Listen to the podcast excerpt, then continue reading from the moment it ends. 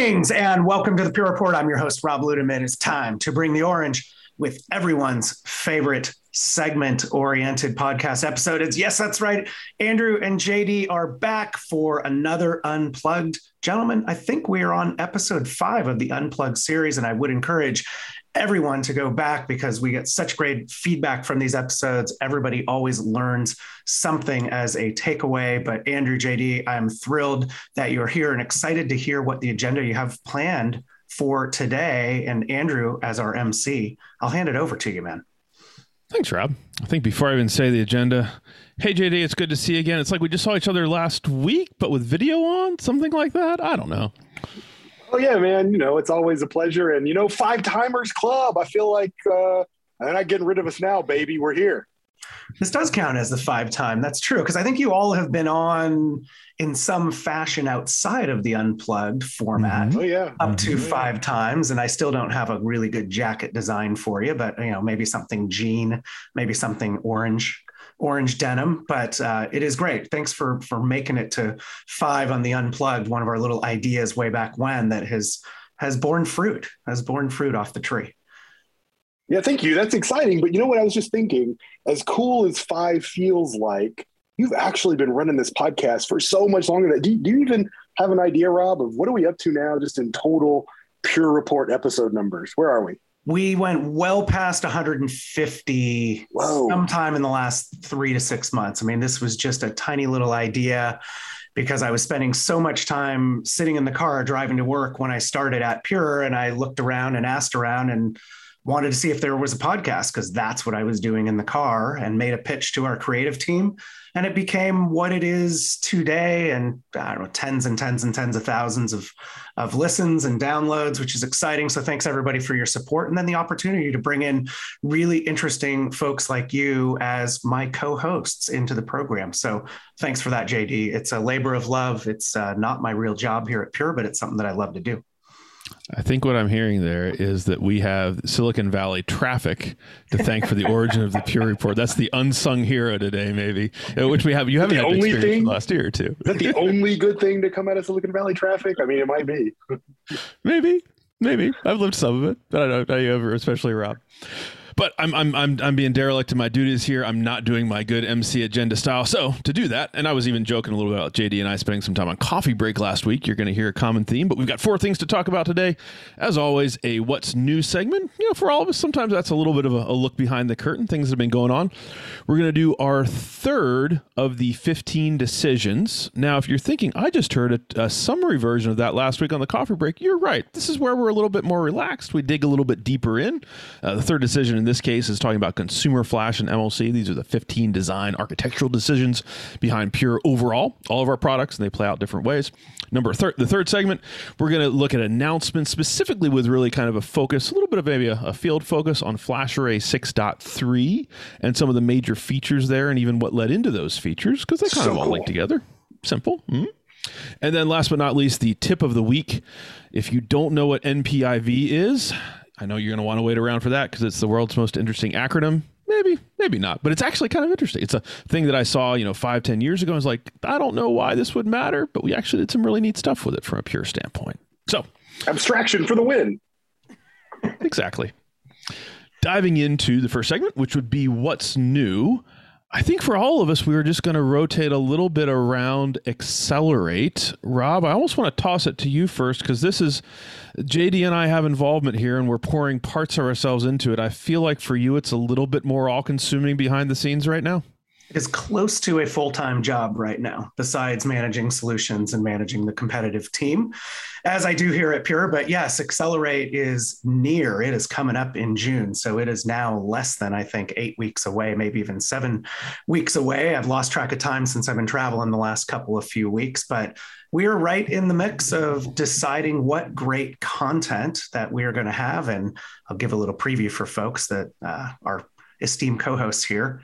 JD and Andrew may or may not be involved in the payload that we deliver at the event, but uh, it is really exciting. Uh, we're, we're, we're working on a hybrid approach this year where we have some live on site things. And then, of course, trying to get as many people that are interested and love Pure or curious about Pure to come online and check out the great catalogs that we're going to build for content across the tracks, different solution areas, core products and technologies, and of course all the great keynote activity that uh, that is being worked on right now. Really, really exciting keynote. I've seen a preview of what uh, what storyboarded out there, and it's just going to be a lot of fun. Looking forward to seeing people. Looking forward to engaging with people online. Accelerates that uh, that one time in the year where we pull everything together that is orange and super exciting. And I'm just happy you both are a part of it this time as well. Well, you have been the last few years too, but really excited that we could get you involved for those playing the at-home game, the some of the first Pure Report podcasts that I was on was actually when Rob and I met up in person at Accelerate three years ago. Now it was the one in Austin. Uh, JD, we've we've said this before. JD, you were at that one without a Pure badge on yet, wandering around being being yourself, your awesome self, right? But without a you know a Pure logo on it, you know, kind of thing. So, so actually, cool. probably has some stuff on that's when C got announced, and it blew my mind. And I went back, and I, again, wasn't even working for Pure yet. And I went back into the field. I said, "This is so cool. It's going to change your life. You got to check it out." True story. From a personal standpoint, for Accelerate, um, there's always the, the aspect of where, and hopefully I won't steal all of your thunder, JD, but you know, riffing for a little bit. We part of what you and I do is we talk to customers for a living, right, kind of thing, and we have to research and know what we're talking about. And we don't just make stuff up. So you get to be real, I sometimes think of it as kind of like polished up talk tracks. You try things multiple ways. Um, you see what kind of makes sense to people and you iterate. So often, as part of our role, we're submitting into the internal call for papers. That's not too dissimilar uh, for folks who've been to VMworld. Maybe you've submitted to the VMworld public call for papers, you know, that kind of thing. And just because we do what we do doesn't mean that everything gets accepted, but some do. Fortunately, in this case, for, for both you and I. So, and actually, Rob, yeah, what I love about both of your approaches, though, is that you're both really good storytellers, right? And so there's one thing to just show up and, and roll through a bunch of slides with bullets, or to tell people the depths of all the knowledge because you need to share with them something that you think is mm. important, you both have a really great way of articulating a story around something. And it's typically around a solution to solve or a problem that is out there, but it's a really interesting way. And again, please, for, for those out there, we'd love to see you at Accelerate, but check out time with, with JD and with Andrew, because I always find it just captivating to hear the storytelling, the talk track, and the way you deliver it that makes it far more compelling than just a bunch of words on a slide or a bunch of numbers to that, uh, the one of the sessions, the only one I'll highlight because both you and I had a couple. JD, one was around talking about the anatomy of an attack. We have a bunch of stuff, as you might have guessed, around how Pure helps with ransomware. Uh, one that I have, I'm going to talk more about the anatomy of attack and defense in depth. And you'd better believe there are a ton of stories in there, and as they should be, they're basically all anonymized, although they're real. Truly, you know, JD. I'm inspired now. When I show up, I'm totally going to bring this voice to my presentation so that I'm telling a story. We're going to say, in a world ravaged by ransomware, there was only one answer, and it was. And you'll have to come to the session to see what it is. What do you think? I, I think what I just heard is we promised a silver bullet to the ransomware scenario, and, and now we've got trouble. I don't know, but fun announcer voice time. Anything else you want to edit on Accelerate, JD, before we go to segment number two? Man, I'm freaking out a little bit because, uh, yeah, I just got a couple of these sessions accepted, uh, and I'm going on PTO here in a couple of days. And so basically, I got two days to write a presentation, but it's fine. I work well under pressure. Uh, it's going to be great. We'll, we'll, have a lot of fun. Late nights, fun stuff. Vacation's good though. So, but it always does kind of compress things on either end. It feels like just being real. These are good problems to have. Anyone listening, we're not complaining. Just like it's the not reality of navigating schedules. Mm-hmm. Okay, Number two, we are now wandering back to the 15 decisions. This is segment number two, to be clear, in case you're you know you're listening along. Our segment number two for today's episode. So as we discussed before, there's there are 15 decisions that actually predate back to 2009. I've seen a slide that says 2009. You know the origin of Pure. We've talked already about number one, build-in simplicity. Number two, the most efficient architecture at scale. The third one and we've even taken a little bit of liberties with the name here. Originally, it was listed as Consumer Flash. You know, we've kind of, because when you said that, 10, 12 years ago, everyone knew that you meant MLC and not enterprise MLC. But we're, so we're going to say it's the third. The third decision is around using consumer flash. That used to be MLC in the past. Maybe that's QLC today.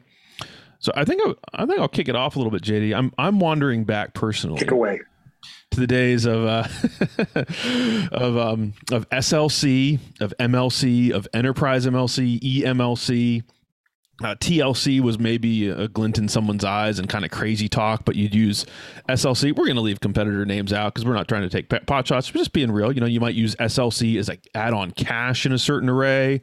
Some caches were read write, some were read only. You'd use MLC as maybe a tier within a tier of storage. It was all this stuff around trying to figure out the curve of disk at the time was very expensive per IOP and inexpensive per terabyte. Flash was very expensive per terabyte and inexpensive per IOP, especially read IOP, you know, that kind of thing back in the day. Pure took the path of saying, we're doing all Flash, which especially back then was still kind of expensive. Number four, in case you come back next next time, hopefully will, is around data reduction. We'll get there next time, not today. But even then, there was a sense of okay, if you look at where the cost curves are going to go from an economies of scale, there's no way that Enterprise MLC is going to have nearly as much production as and maybe maybe maybe JD or Robbie can help me out. Like the evolution of the iPod to the iPhone, like those trends were already pretty clear on the consumer flash side, although they were early.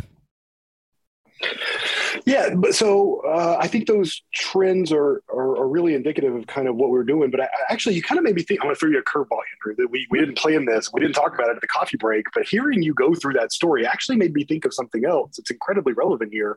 When we think about, or when we've talked about those different grades of flash, we've generally focused on the density, right? So SLC, single layer cell. I got one one bit you know, mm-hmm. MLC, two bits, TLC, three, you know, so forth and so on. But there's actually, if we, we kind of remember, and God, we've got to take ourselves back. It's been a while since we really dug into this, but it was actually more than that that went into um, those actual SSDs. So consumer grade didn't just mean a denser media type with different resiliency characteristics. It also meant less over provisioning. It also meant a less effective onboard controller that's where some of the actual software was that that that managed that flash. You know, cheaper controllers, more over provisioning. There was more to it, and you know, I want to jump the gun here a little bit here, but I think that plays really nicely into the story of, well, hey, we were able to use quote unquote consumer grade flash because those things like over provisioning, those things like having a controller to manage the flash,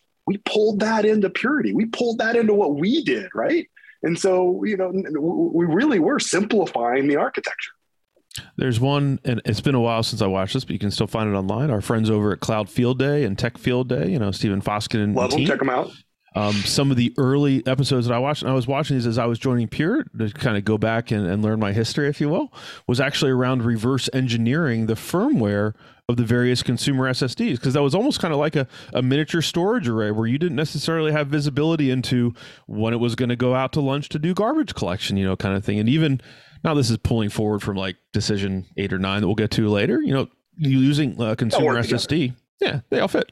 Was actually one of the pieces there was that you'd always do a race to rebuild from RAID, or pull it from the native you know block that you were trying to read because you didn't know at the time if a consumer SSD, consumer flash, might randomly not respond in some millisecond timing, but in a couple milliseconds. And if you're going to do an enterprise array, you've actually got a map that's that reverse engineering of the firmware.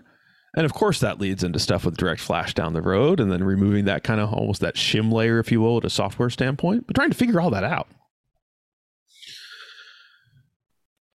I think I'm staring, thinking here a little bit. So when we start wa- walking into this, there are pieces there around how we did I/O scheduling right into SSDs. We're going to kind of geek out here, and you may have seen some of this past around bundling large writes together to take advantage of some of the large page sizes. We had to think a lot about flexible drive types and sizes, and all of this was before, back in the day, when we were using SSDs before we had Direct Flash. One fun thing there, though, is around Moore's law and the impact of that and how we can leverage Flash. And I almost want to do a, I don't want to take you too unawares, Rob, but I know that in your past life, you've had a lot of experience with Moore's law and thinking about it out on the server side. You know, any, anything you want to toss in here as it relates to Flash and Moore's law, or even actually for those out there, define Moore's law first, if you don't if you don't mind. No, it's, it's the, for, for, those here. I you know I could use a refresher. Yeah, yeah. Well, and there's a common misconception, right? I mean, for for years and years, people just generally equated Moore's law to clock speed, right? It was very easy. People went in and said, "Oh, it's, you know, there's a, it's about a doubling of clock speed," and there, and, and a large of it was driven by consumer was the the thought that oh well, we're selling laptops and personal com- well even way back when personal computers and so we just educate the masses that Moore's law is you know a doubling of clock speed but as one that started out in the chip industry and, and worked in microprocessors it's it's related to transistor density and the line widths that you can get and sorry geeking out heavily mm-hmm. here but the line widths and and you know how many transistors can you actually fit on a die and and so you know, Gordon Moore, famous from Intel, had this theory that, you know, every two years the transistor density would double. And, you know, let's face it, physics is hard, right? At some point that does break down because you can only move an electron from A to B so fast, right? We, we thought at one point 15 years ago we'd be at like 10 gigahertz chips. Guess what? Physics wins, and moving electrons is really challenging. But you have this interesting dichotomy of Moore's law driving compute speed and what can be done and then you also have what we're doing on the flash side. And that comes down, I think, even more, Andrew, to an economies of scale, right? It was expensive, but over time, because you can put more transistors on the die, because you can do more with the flash memory, you were able to actually catch up to and even maybe surpass what the what the microprocessors could do. And that then relates to some of the cost curves that you did mention. So it is a really fascinating for me. You know, 20 years ago, I was deep into all this Moore's law stuff and CPUs and how do we position our our microprocessor where I worked at that time against other things that are coming out and and what are the trade-offs that designers make when they choose to make a chip but it all really equates to the things that you're talking about here relative to uh, number three and economies of scale and, and how moore's law plays in so I got a question for you, Rob, and I, want to be honest. I have not researched Moore's law too much. Yeah. You know, I kind of I know the I know the traditional like oh, clock speeds go faster, and that's kind of my traditional thinking. So tell me, you know, when we think about Flash, really the at least in terms of density the evolution that we talk about is being able to have multiple voltages that we measure and that's how we get additional bits. Is moore's law kind of driving that part of the equation too or is that something separate? It's related right? I mean transistor density the more you can pack on the more that you can generally do. But when you get into memory cell technology that's a whole nother ballgame right? And, and you're talking about you know 60 cells and single cells and and you know andrew was mentioning that a moment ago. So then again it's the trade-offs of what you can do relative to the voltage switching but also what you're doing within the memory cells themselves. So it's it's related but also there's more that you choose with the architectural design on a memory chip as to what you can accomplish. But moore's law helps in general because the more you can pack on the more you can actually get done. Fascinating the other piece I was thinking about there is this is now again this is like jumping in the time machine a little bit. Is that this was also the days of trying to treat there's this kind of maybe not holy war but definitely different approaches of do we treat flash like disk and we try and make it look as much like a disk as possible or do we treat flash for what it really is so if we think about disks, hard drives, you know, kind of thing, on disk, you, you fundamentally have a physical spindle and they can only rotate so fast 5,400 RPM, 7,200, 10K, 15K, etc. And in that world, sequential writes are pretty happy. Sequential reads are also pretty happy, you know, kind of thing. Random writes are not so much, but, but you usually don't have to do random writes with good structured file systems, kind of thing, append only file systems. Random reads get very very painful and that's where latency spike. So that's the world of disk. And then do you make, go and make flash try and look like a disk which was you know so that you if you have a big storage array and 20 30 years of history well you you're probably going to adapt this new flash thing that may not stay around who knows maybe 3d change memory and other stuff is going to come and consumer NAND that's going to be gone soon enough. Why should I adapt my whole architecture to match it? Pure said no we're going to make a fundamental bet on flash as being the new medium. And if you do that, it flips things around in that. And now I'm borrowing actually from Ryan Oler, who's on the Pure IQ team. He did some of the early training that I was in. And he liked to give the analogy that with Flash, reads are free and writes are expensive. Uh, the analogy you'd give is that you know, with on a flash, a read is kind of like looking inside a room to see if the light is on or off. You can do it instantly, over and over again. It never hurts anything. A write is kind of like flipping the light switch on and off. Every time you do it, it actually degrades the cell a little bit. This is now where we get into the idea of program erase cycles. You can only write to a bit so many times before it can't handle a charge. That gets worse as we go from SLC to MLC to TLC to QLC. But this then starts to then go to some of the pieces that make Pure, you know, fundamentally different because if reads are free and even better, random reads are free, that can play into so many things in your architecture, like the one we just mentioned about, you know, that you can actually do a race to rebuild from parity at the same time that you try and read. Because why not? Read IO is effectively free and it doesn't hurt anything. Now, if you're playing the at home game and you're thinking about read disturb once you get to TLC and QLC, good for you. Because there's there's some caveats to that analogy. Any analogy breaks down eventually. But you know, overall. Well, and take this up to an application level, right? So think about what the average database does, particularly relational. And again, I'm drawing on some of the things that I tend to do in the past, but you know, let's say you've got an Oracle database out there, and let's use a call center as an example. What are call center folks doing? Right? They're they're getting calls in they're accessing you know they're accessing data. They're just doing a read. They're looking into the room. Ah you are this person from this state with this account number. Okay awesome. How often are they then changing that information? Not as much write? So that's where the writes are a little bit more expensive but the, the amount of right depending on that application uh, is is going to be far less versus the reads are you know free-ish as you said um, but for that right application. Now there are things that are far more write intensive, right? If you if you take that database example further and you go into a data warehouse, then where you are changing up the data, ah, okay, now maybe there's a need for a different type of solution and something that is a little bit more write heavy that can handle that type of workload. So these are the interesting things when we kind of up leveled a little bit from, you know, from from the actual media itself into the behavior under the covers and how and why we position different different uh, different solutions that we have for different workloads.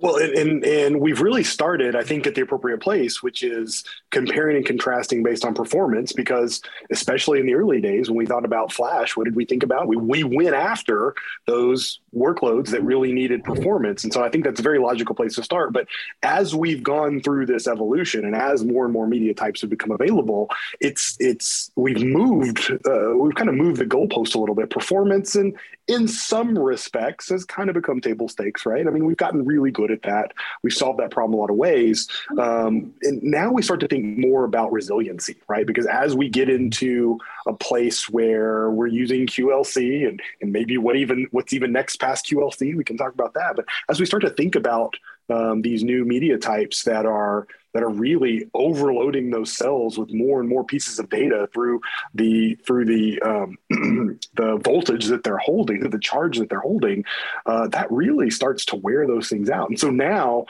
being able to be deterministic about the IO pattern, whether it's sequential versus random, or, or even to the level of controlling exactly where writes go to can really impact that resiliency paradigm right? And so a big part of what we do when we when we think about flash globally not just what's in traditionally the scope of what we call an ssd but actually all the all the chips that are in the entire system that a single flash array has domain over, now we can really start to maximize the benefit of being deterministic about where we lay that out and, and being able to treat that treat those cells really nicely and and essentially bring down that program erase curve to the point where uh, we we can get resiliency characteristics out of traditionally low end flash or or less resilient flash is probably what I should say, and really start to get those enterprise characteristics right.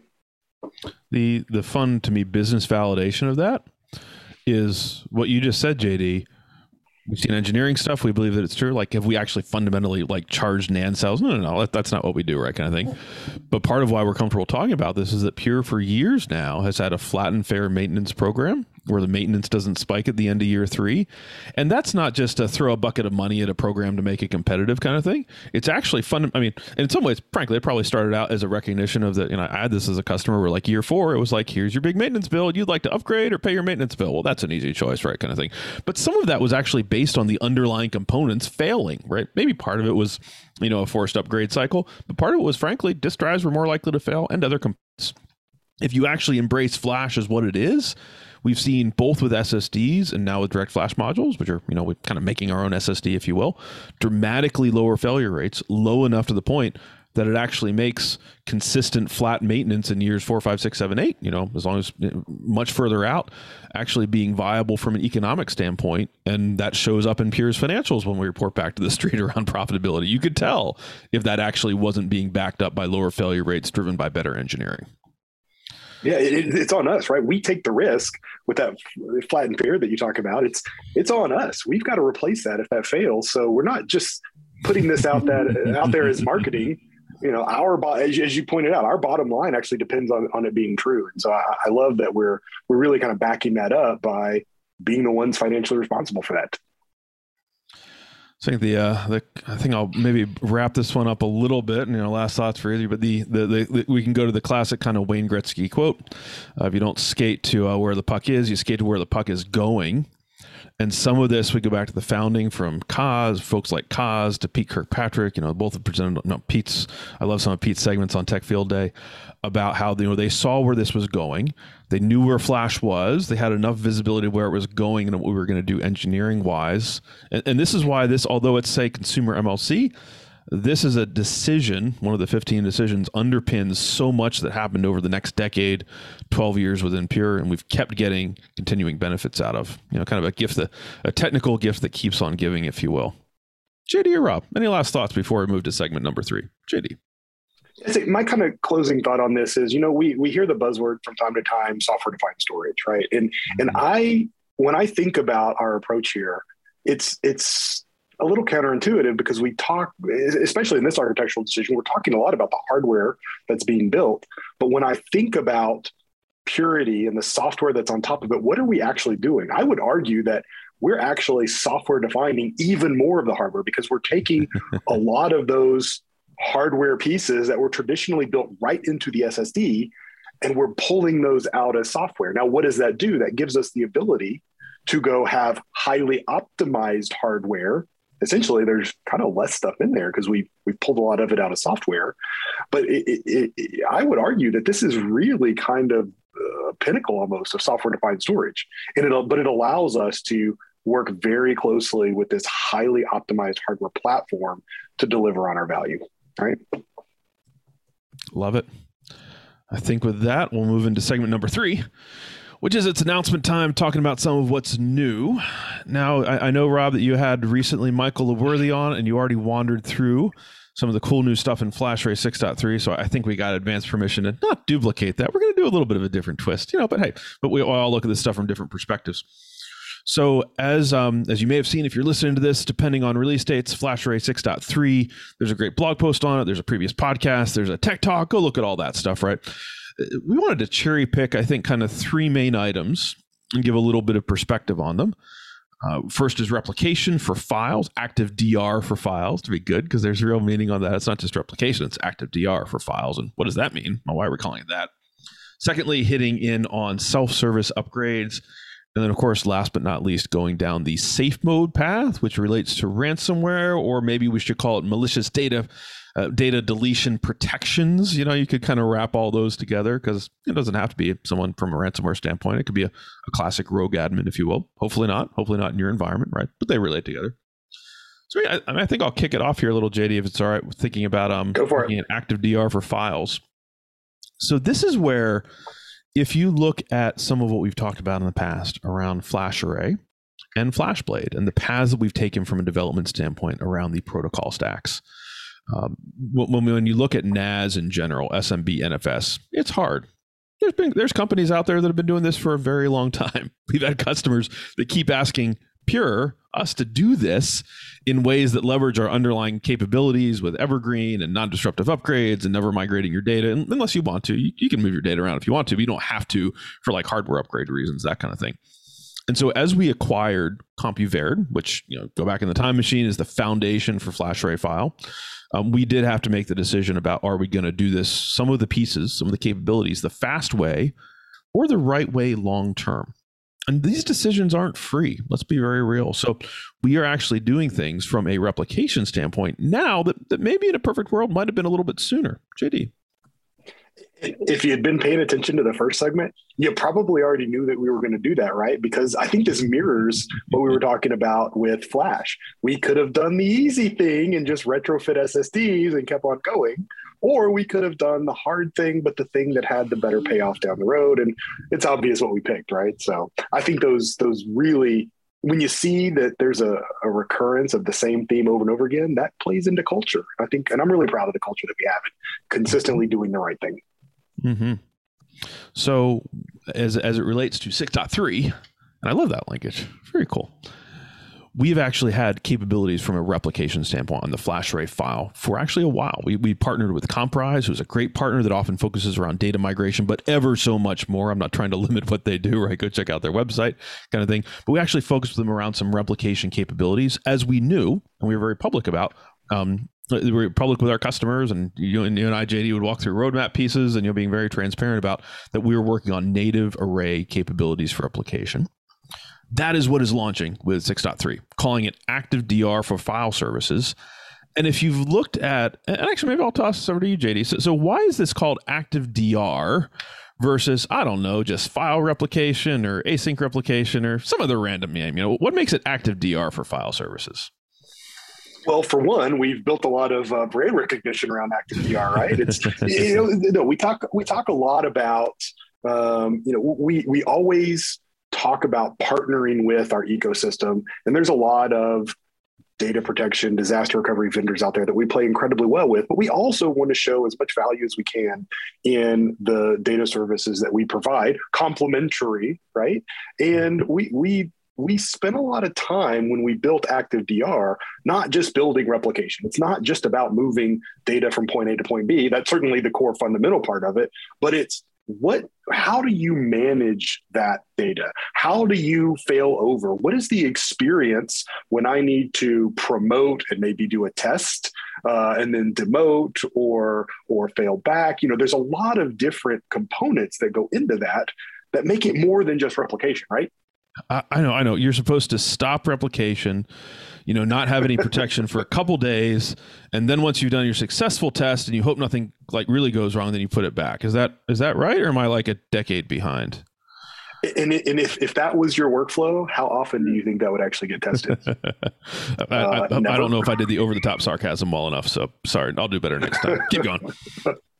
no, I mean that that's really it. It's really active DR. Yes, at its core, it's a replication technology, but it's it's it's really all of the what are we known for? Data services. It's the experience that goes into how do you bring that to your environment? How do you use that with your application? How do you actually build a dependable, repeatable disaster recovery strategy on top of it? Right. That's what active DR does. So similar to ActiveDR for block, you know, this is a continuous replication. You know, we're not just waiting on a schedule basis. There's things there about how how much we guarantee around RPO, but we're actually tracking writes without managing journals. So there's some of that same similar ActiveDR goodness.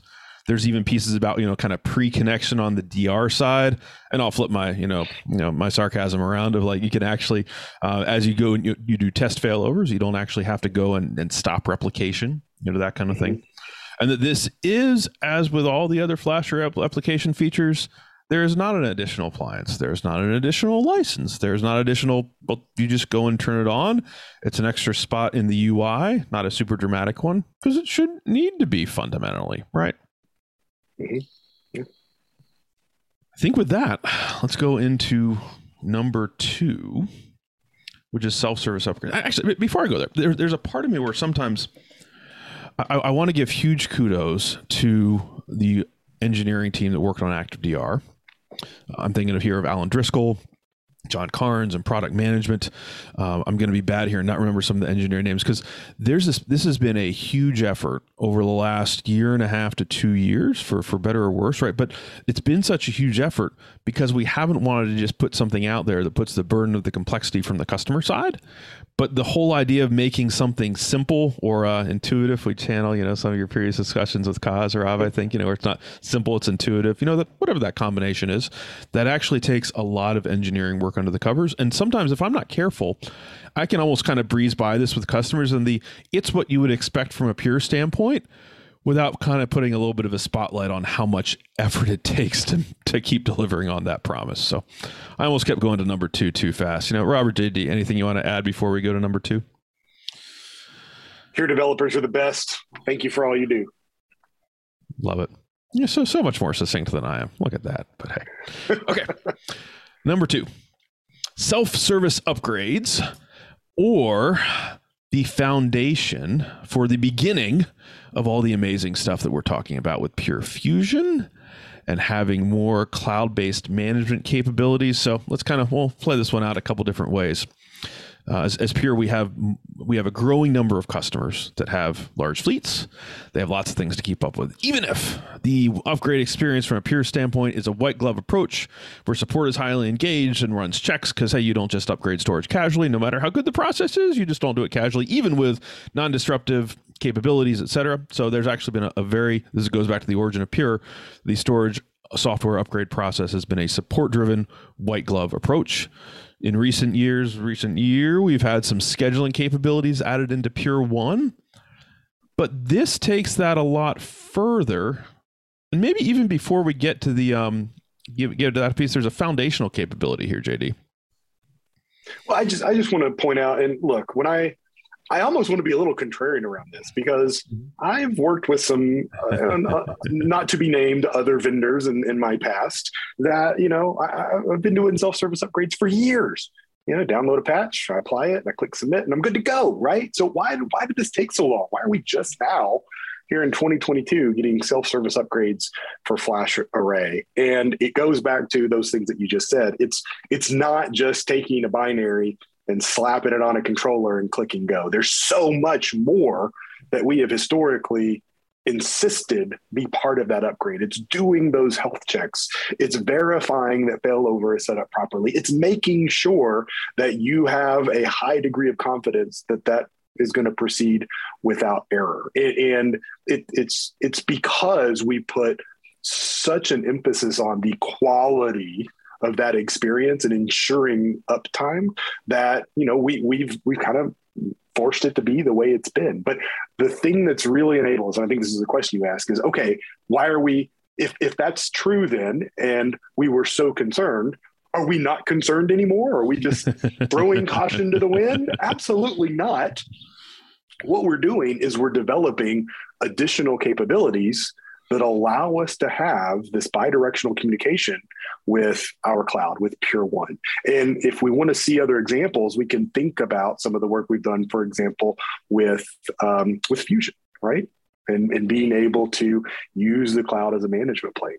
And so we've gotten to the place in our evolution and our development that now we can actually take some of those services that we've built and we can apply it, we can allow the customer to consume them in a in a subscription based a self-service based way. So we're not backing off of that commitment. We're not throwing away all of that investment that we've made. What we're doing is we're actually enhancing the customer's ability to take advantage of it right? And i think you know maybe, maybe i got a little off topic there but i think that's kind of what you're asking wasn't it andrew it is. I think we always kind of orbit around the questions. You know, that's what we do. That's what we're paid to do.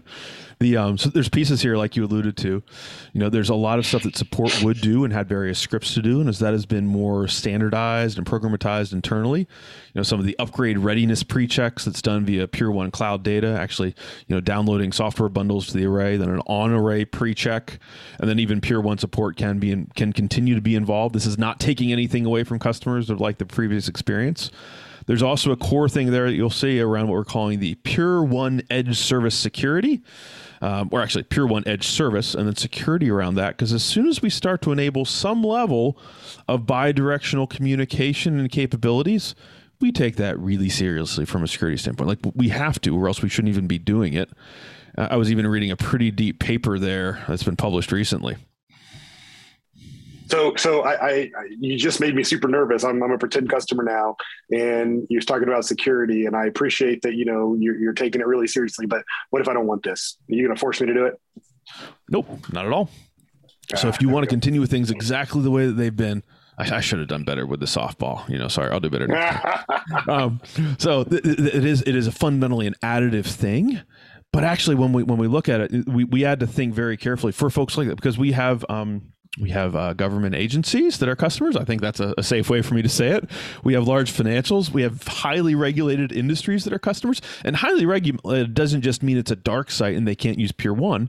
It means that there may be a very stringent level of certification and validation and security checks, even sometimes stuff inside Purity with how encryption is handled, all this stuff that goes into it. So if you're actually listening to this and wondering about that, there's a great paper I'm looking at right now. It's called the Pure One Edge Service. Um, it is it is proprietary information, so you know you may actually have to work with your SE to get it. But it actually walks through this architecture and what we build in from a security in the cloud standpoint, and how we're actually trying to handle a lot of this up front. And if you d- dig into this and you have questions and concerns, we want to hear those. Right, this is where a lot of the world is going. You see, whether it's our you know our friends at Cisco with what they're doing with Intersight or other companies, there's a move toward cloud-based management but man, we have to do this carefully and do it the right way. And this is the very beginnings of some of that, but in a way that brings direct benefit from a self service upgrade standpoint.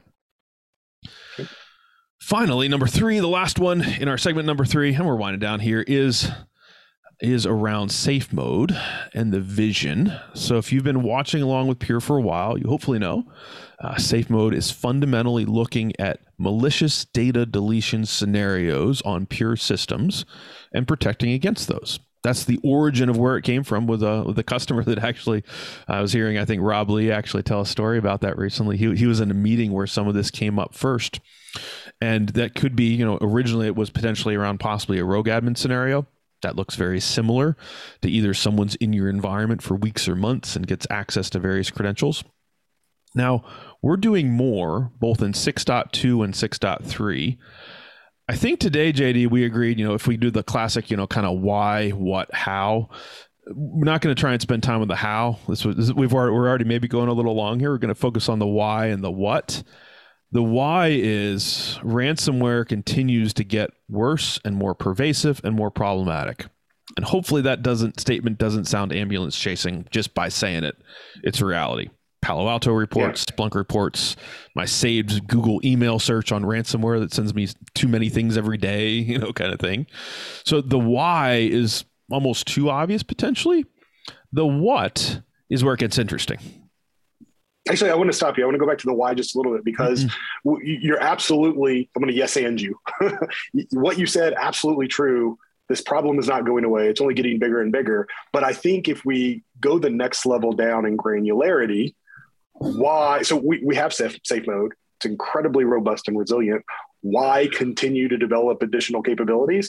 Because we want to be able we want our customers to be able to use safe mode in as many scenarios as possible and let's be honest there are a couple of scenarios prior to 6.2 and 6.3 that did not lend themselves very well to safe mode think about applications that create a lot of transitory data or ephemeral data, data that exists for a very short amount of time, doesn't really need to be protected and then goes away. If I try to use safe mode with an application that has a data pattern like that, that can cause tremendous amounts of you know ephemeral sure. data to be stored on my array, driving up utilization and, and essentially you know causing causing maybe some headaches for me, right? And so um, I think part of the why, I don't want to skip too far ahead, but part of the why is how do I introduce additional capabilities to cover some of those scenarios and allow my customers to use safe mode in as many scenarios as possible, right? And you actually reminded me of one more piece of the why. This is why we do this together. For better or worse, um, safe mode very comparatively simple. And I'm comfortable saying it that way. This is a complex space that's frankly very hard to protect against the threat scenarios that we usually outline, say around someone being in an environment for weeks or months, compromised administrative credentials with Active Directory or storage or backup systems. Okay, this is hard stuff. However, we have seen cases where either customers have been on the fence about taking time to enable safe mode. Sometimes maybe, you know, I've been here in the past paralysis analysis. So if you identify with that, you identify with me because I've been there in the past too.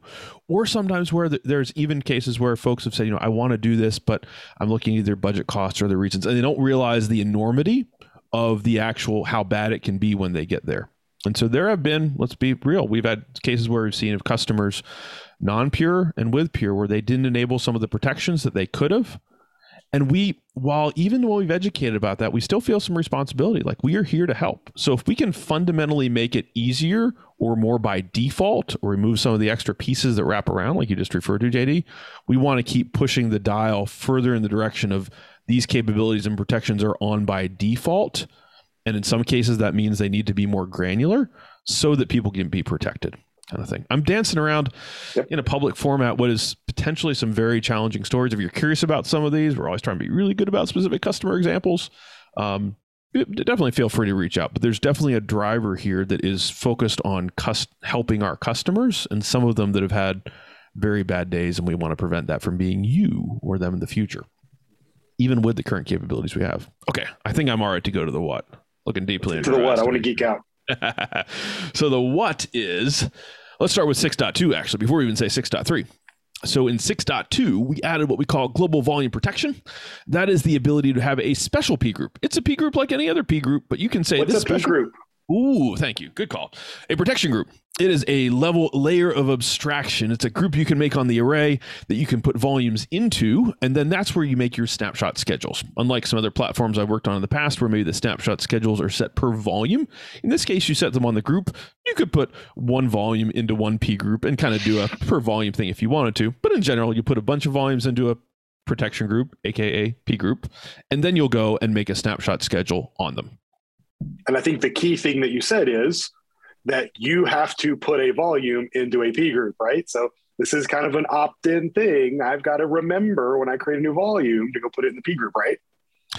Except with FlashArray 6.2, we give you the ability to say, I'm going to have this special P group that every single volume in the array is going to get put into with a default snapshot schedule attached to it. And you can choose what that snapshot schedule is. So it's pushing the dial a little bit further. You could say, as a storage administrator, the owner of the storage, and saying, you know, hey, I want to make sure that for anything created on this array, there's a default level of snapshot protection. That's even a little bit similar from different from some of the safe mode, you know, malicious data deletion protection scenarios. It's actually making sure that there's a level of snapshot protection.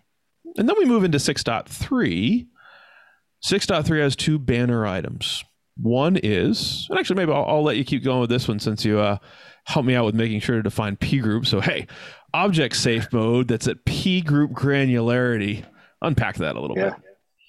Yeah, so you know, we think back to global volume protection. We're creating that new uh, P group that has every volume in it, but still, safe mode is is turned on on an array wide basis, right? The reason why the volumes that are in that P group are automatically protected is because I have array wide protection on. Now let's go back to, you know, one of my whys, you know, what if you've got that application where I, I just, I, I, it, I, I don't want you to, I don't want you to take protect safe modes on that particular application. I create a ton of them because that's part of my workflow and I throw them away when I'm done. And I, if I lose some, that's really not impactful my business. Meanwhile, I have these other volumes that are absolutely mission critical. I cannot lose those. Those must be protected. Um, and when you've got that dichotomy of some volumes need protection and some volumes don't, prior to 6.3, that was a challenge, right? You kind of had to physically separate those on different flash arrays. But now, with object granularity, I can choose just to turn safe mode on on a particular set of P groups. So I get to pick which P groups need that protection and which don't. And again, I want to be really clear here for the default customer, for most of our customers, I'm gonna I'm gonna advocate for turning it on array wide. Mm-hmm. That's how you're gonna have your best protection. But when that unique scenario comes up where you need that level of granularity, should be the exception, not the rule. But when it comes up, now we've got some more flexibility to help you out in those scenarios that relates to that flexibility is if we want to push the dial further from a general um, if we want to push flexibility further of making it deep default we have to add more granularity so the, p- other piece that you're going to see coming out within the 6.3 family. So full disclosure, if you're if you're listening at home and thinking like, "Hey, I'm I'm a pure customer. I see 6.3.0 or 6.3.1." Some of the auto on safe mode capabilities are actually coming in a release later in the 6.3 family. Just being very real from a timeline standpoint, we're working on them. There's multiple pieces there that go toward when you instantiate an array, you set up a new array that more of these protections, global volume protection, other ones, are actually you have to actively opt out of them versus choose to opt in. I'm not going to go down the detailed in that why, what, how thing, how of the how, like all the all, what all those pieces are. But the philosophy is that we want to make it more of these protections enabled by default at the when the array is set up. And then if you need to pull these back, that's fine. But we want to do our part to put you in a default protected from what could be the worst day of your storage career versus you've got to understand and turn stuff on. Yeah, it's really shifting you from that, shifting you from an opt in mindset to an opt out mindset. I don't want to opt in to security. I want to opt out in those rare circumstances where it doesn't apply to me, right? Yep. Yeah, I feel like history professor Ludeman here today, but this is very reminiscent of things that we previously did at another company with a certain Unix operating system, and I'll name it Solaris, where we had trusted extensions that were designed in eight for security. And when we moved to 10, because there was no performance degradation, right, to the OS and the functionality, the engineers at that time just added those trusted extensions in. And so, again, the user had the ability to go in and turn those things off if they felt they weren't necessary. But at default, at install of S10 and going forward, you had trusted extensions. So I love seeing that here where we have it, we deliver it, there's no performance degradation, there's no reason why you wouldn't want to but you still have the choice if you don't need to. Maybe it's non prod data or something that's not significant or whatever reason, you still have that flexibility and that choice because that's really what it's all about. History lesson done. Well, and I think this is where I tie it back to the top a little bit. I have this sneaky suspicion, Rob, that there may be some deeper dive sessions on ransomware and 6.3 at Accelerate, maybe? I'm really excited. Actually, everything that we have touched on here goes into deeper dive, even the active DR piece. Let's just say there may or may not be an actual customer that's going to join uh, join our new PM for replication to talk about what they're doing and as well with active cluster. So yes, I have a little bit of inside baseball knowledge on the sessions that we're developing, but everything that we covered here today. If you want to learn more in depth than all the great knowledge that JD and Andrew have given you today, hey, why don't you head on over to purestorage.com slash accelerate and you can register for the event there. Yes, it is a blatant plug, but as I said earlier, we would love to see you, to have you come hang out online with us and dig more into some of these features, get access to pure experts, hang out with our really valued alliance partners, and hear from customers like you that use Pure Storage technology on a daily basis and achieve really great outcomes and solve some of their uh, most significant problems. Since we promised it, as always, we don't exactly plan this out, and we got going a little bit, JD, but I feel like we promised people a tip of the week. So I'm going to shove it in here right at the end. Number four, last segment, tip of the week. If you're thinking NPIV, like we said at the beginning, is my favorite acronym that I don't actually know what it means, you're not alone because NPIV means N Port ID Virtualization. I looked it up to make sure that I got it right. When I first actually heard of this, it was in a VMware context and like virtualizing WWPNs and adapters. And I was like, that sounds kind of interesting, but I have no idea what the point is from a FlashArray standpoint, we actually use this in an interesting way because, as you know, as you may know if you're listening in, on FlashArray, all of the WWPNs are virtualized in general, right? Kind of thing. So this is you know the the fiber channel identity, if you will. But when it comes to failover, it's not just used for you know around NDUs where you can change the controllers. It's even used during a failover process, a software update, upgrade, a hardware upgrade. Actually, even if you have non-disruptive failovers from the array standpoint if a path disappears, and now we're into you know multipath IO, MPIO. If a path disappears, the host's going to wait until the until the SCSI timeout or maybe some other timeouts to actually figure out, oh, I can't send IO down this path. I'll go use this other path. That can be disruptive to the application, even if the storage is fully available. So we actually took NPIV one step further, not just from a general NDU non-disruptive upgrade standpoint, but even from a failover standpoint of actually masking the WWPNs so that the hosts don't even know there's been a path change and you don't have to wait for NPIV timeouts. JD, I know you had some kind of practical comments on that one too. Well, I think you know it's at some level you might say, okay, who cares, right? I've got mm-hmm. uh, a highly resilient architecture and flash array that allows me to fail over very seamlessly. I've got MPIO that allows me to, uh, from a host perspective, to be resilient against a path loss. So why introduce this extra complexity? I mean, it, it is it's additional feature software overhead, right?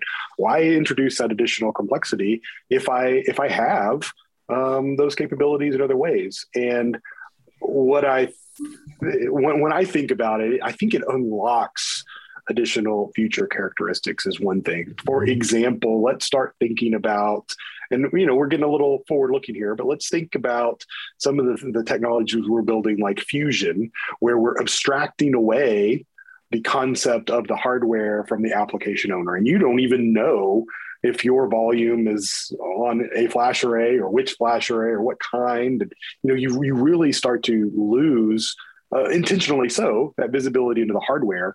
Um, having technologies like NPIV, where we can virtualize uh, those N ports and, and really effectively move them anywhere, allows us to build better services uh, on top of on top of our platform that, that that take advantage of that abstraction right? So that's kind of how i think about you know leveraging these capabilities. It's not necessarily what do they give me immediately. And there are some advantages of course but it's it's kind of how does that unlock how, what does that unlock for me in the future? Less disruption to the application and then that plays yep. out in various increasingly cool ways over time? I think that's an all right way to say it. Yeah I think we uh we almost got into too much today, but you know it's always fun. JD, it's always a pleasure. Rob, thank Likewise. you so much for having us. Back to you. Absolute delight. I love this, and we will keep it going. Let's do episode six soon and maybe some new segments that we were brainstorming on before we started recording. But thank you out there for checking out this edition of the Pure Report Unplugged with Andrew and JD. We will keep these coming. Keep sending your feedback and send us an email at Pure Report at purestorage.com if you have any specific comments or topic requests, and we'll get it along to the team here to make sure that they put them on a future episode. And with that, I think we are done, gentlemen. Thank you so much. With that, we'll wrap for Pure Storage. My outstanding co hosts, Andrew Miller and JD Wallace. Uh, and this is Rob Ludeman saying, Don't look back. Something might be gaining on you.